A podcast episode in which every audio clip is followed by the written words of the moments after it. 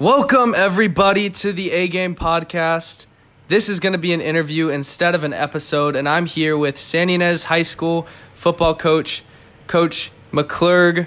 Welcome to the show, Mr. McClurg. How are you? I'm doing good, Aiden. Glad to be here. Awesome. So we know that Santa Ynez is coming off a couple big wins, especially last week, a big win against Lompoc. And I talked to Luke before this season about what his goals were were for the team this year, but what are your ultimate goals for the team this year, and how far do you think they could go this season? Um, I think you know this uh, the group this year, the team, the leadership group, uh, which Luke's a part of, and there was eleven other guys. We met in the off season, and they come up with the team goals for the year. And one of their main team goals was to win a league championship and and to leave a legacy, uh, to be remembered essentially, like a lot of the great teams in in Santa Ynez history. So I think that right now that's our goal is the league championship as we go into league play this week to start. And I think that's right. We'll reset our goals. If we're able to get that, then of course we're going to be able to have new, a new goal. But right now, I think that's the main goal. Awesome. And I know that this is one of your, I believe this is the first year in a new league, correct? Yes, it is. So is there anything different? Do these teams game plan any differently than you've seen in the past? Like I know last year Santa Barbara maybe game plan a little different than you know Buena does, or do you see any differences in this league from the last? Um, I, I, think it's tough to tell right now because we're going to be playing Cabrillo this week, which is a team we're familiar with. You know, we've been playing them since the beginning of time, basically. Um, but like a team like Buena and Ventura and Channel Islands, we've never really played those. We played actually we played Channel Islands in 1966, but Ventura and Buena have never been played before. So um, we've seen them on film already a little bit here and there, and I don't know necessarily know how they're going to game plan. That's going to be tougher. You won't really see that until we play. Um, but you know, I don't know if they've they've um, you know played a team like us before. We're a little different up in the Central Coast area. Yeah, and I know you guys are as confident as ever. You're four and one. The only game you lost was that really tight one at Nipomo. But what strengths do you point to for the great season? Like what what maybe certain players what makes it so special? I think i think the first thing first and foremost is this team has got great team unity. Um, they they were they had good team unity when they were jvs together but they were missing a lot of their guys were already pulled up to varsity. So they the, i know the senior class you know i've known forever. My sons are in part of that group and i've known those kids forever. They've already always had a very tight camaraderie and they they were kind of taught by the seniors before them to make sure to do the same thing with the juniors and the incoming sophomores. So I think the camaraderie and the team unity is big. They the guys hang out a lot together. Um, I think the other thing is is there's no real superstar. Um, there's no Logan Oss that's or a Sheldon Canley that's going to go you know 80 yards every play. We've, we've got a bunch of really good football players and that all know their role and when called upon they're going to make the play and I think that's what is really good about this team and I think we have a very very good defense. And, and that was one of the questions I was going to talk about. You lose Logan Oss, you know he's going to Cal Poly now. There's not necessarily a dude that's a superstar like you said, but it's just a lot of guys that are good at playing the sport. And when you have that, I know I've seen this in the pros a lot. It's usually the teams that are superstar power don't necessarily win every time. It's good chemistry, it's good team unity, like you said, that gets you that far. So, what I know we've only played five games, but if you talked about that defense, what makes it so good? And like, especially in the last five games, I'm just wondering what you've relied on from that defense. Well, the defense is kind of an anomaly in itself. We created this defense in 2015. It's an odd front defense. Um, it kind of gets its its roots in the base odd front, college style odd front, not the pro the pro odd front. When in, whenever someone says it's an odd front in the pros, it's not. It's it's a four three under is essentially what it is for those that are football junkies. Um, but and then we created it, and each year we started adding rules and different looks and different coverages. We run probably 14 different coverages, different combo coverages. Um, I think the big what makes us successful is each kid does their job. I mean, it's our four things that we say. We say, do your job, attention to detail, be accountable, and put the team first. Everybody understands their job on defense, and they're not worried about who makes the tackle. It's that the tackle gets made. And I think that's first and foremost the, the main thing about this team is they don't really care. But of course, our, our D line, we're very lucky. We've got a very good D line with uh, Aiden Scott, who's a returning first team All League guy. Um, it's anchored in the middle by Brandon Welby. He's a three-year starter at nose. He's probably the best nose I've ever coached. And then Nick, uh, Nick Crandall does a great job on the right side.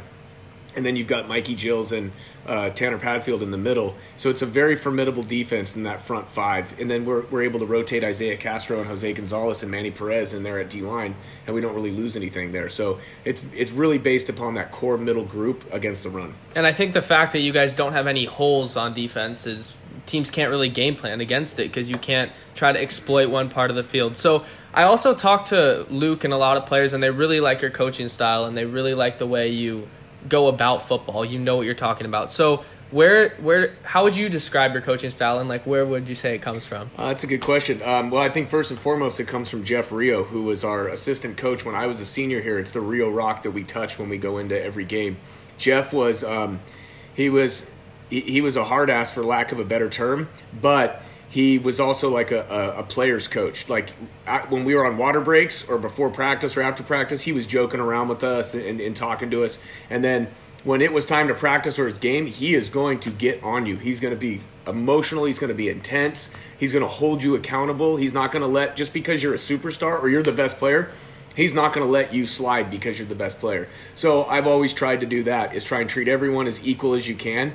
Um, and anyone that plays football for me knows if you, if you're a superstar and you miss practice, you're not playing. So it doesn't matter how good you are. It's you know we always say next man up, and I, you know hopefully. I'm glad the kids like it, but the bottom line is we want to win football games, and I feel that's the best way to do it. And you definitely have done that so far. And I know that, like as we've move forward. You know, you got Cabrillo next. I was just wondering, like, you guys have been watching film this week. What players in particular? I don't know if you can give me an answer to this, but if you can, that'd be great. What players for them stand out to you, and how would you game plan slowing them down? Um, I think they're they're right tackle number seventy eight. Um, I know it's weird to say an offensive lineman, but as a defensive coach, we really start there. Um, he's he's a phenomenal player. I think he's a kid that could probably start on any team on the Central Coast.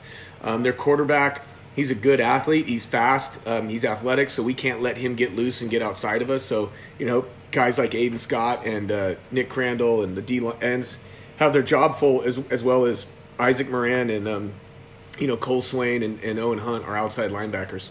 Yeah. So, um, in your eyes as a coach, I just wondered what you think makes a football player successful because you've had you've been coaching for a pretty long time. What separates a great player from necessarily a good one? What do you look for? Uh, selflessness, being able to put the team first and not care who scores. Because if you're a great player, you're going to score. You're going to get your touches. You're going to make your plays. But when you truly put the team first and you care more about the team's success um, than your own, then a we already we're going to be a good team because that when as long as your superstars or your best players skill wise, as long as they're able to do that, then it's a lot easier for everybody else, right? You don't have guys calling for the ball and throwing their hands up when they don't get the the, the penalty, um, and, and, that's what I feel makes a very good football player and then a very good football team. Yeah, and I think you do a good job also representing it, you and your players, leaving everything out of the field. What I've observed is, regardless of what happens, I mean, obviously you guys have won a lot, so it's made it a lot easier, but you you're leaving everything out there and you're getting back to work the next week. So I think that is awesome. Um,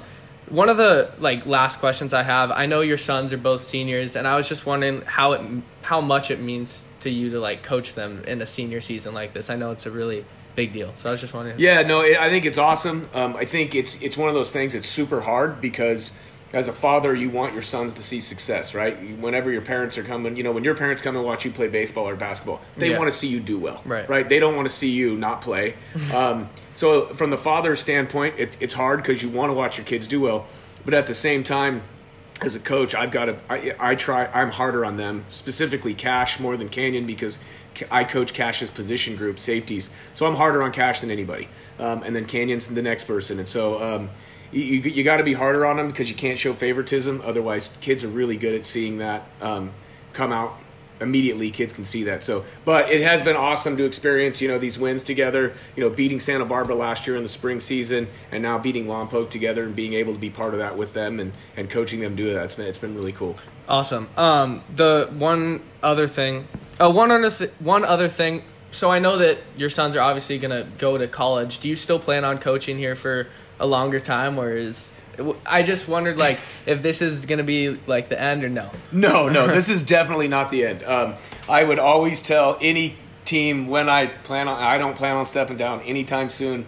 Uh, my, my, my nephew, Levi Snow, Abby Snow's little brother, he's an eighth grader, and one of our assistant coaches, Coach Foy, his son's an eighth grader. I will definitely coach through their senior year. I would probably coach longer as well. It- you know, it's it'll, I'll, I'll wait and see exactly how I'm feeling. It takes a lot out of you. I work 14 to 16 hour days, uh, six days a week, and I work about eight hours on Sunday during football season just to get everything ready. So uh, it does take a lot out of you, um, but when you're winning, it's a lot easier to you know work on the weekends. Um, you know, and we've had some tough seasons where we've lost, but luckily, you know, in the last seven years, we've been pretty successful. Yeah. So going along with that, how does the YFL program necessarily like bring up players? Like, what what would you say they do that makes it so good? Because I feel that players when they're freshmen, they're ready to play football here. I just do. You, are there any particular coaches that are? Really good? I, I think right now what's helped us out um, specifically is is having my brother-in-law uh, Ty Snow has been coaching the, the group of eighth graders right now now for three years, and they've been running our offense and defense. That's we're, we're going to start seeing that help. Um, I, I think just the fact that kids are out there playing football that that's that helps them. You know, and I know um, uh, Bill Peters has coached a lot of those kids for a long time, and you know they had a lot of success, and that helps. I think just playing football and having success is going to help you be ready to play in your freshman year. Yeah. So that that was all the questions I have. I don't know if you have any other things to add, but I just know that this is probably going to be a pretty special season, so I can't wait to see what happens. Yeah, I think uh, the main thing is what we tell the kids is we want to take it game by game. And so each week will be championship week. So right now we got to win our championship against Cabrillo before we can even move on and start thinking about the other uh, the next game or the the game after that. So if we just take it one game at a time, you know, we're hopeful that we can put ourselves in a position to make a CIF run. Awesome. Well, thank you so much for your time, and uh, I really appreciate it. All right, thanks, Hayden. Thank you.